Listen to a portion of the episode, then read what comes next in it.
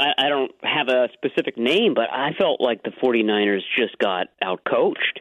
Yeah. Um, you know, from from jump, and you know, it goes back to all the innuendo and the Aaron Rodgers stuff we were reading about in the run up to the game. That that Matt Lafleur was not happy with what he uh, thought might be some meddling uh, with his uh, number one quarterback there, and they just they they dictated the the pace. They were the more aggressive team. They took away the 49ers running game, and uh, once you do that, uh, you know that discombobulates things. That gets everything off rhythm. Um, Jimmy uh, Garoppolo, you know, he needs that running game to be part of the the play action game. And once that wasn't there, Yeah. it it sort of set everything off kilter. And and it took him, you know, until basically that last drive. I mean, he had some nice throws in there.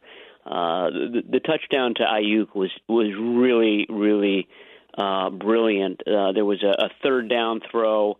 I think it was to Deebo Samuel over a linebacker. Yes. Great throw. Yes. But there were a lot that were just off, or into coverage, or setting up your players to get smacked around by an oncoming safety. It wasn't a good game for him. It was up and down, and um, I think that uh, you know Joe Barry, the the Packers defensive coordinator, and, and Matt Lafleur, the offensive coordinator, or at least the play call- caller, uh, did better job than than their counterparts on on the 49ers, and I think that was uh, evident from uh, the get go.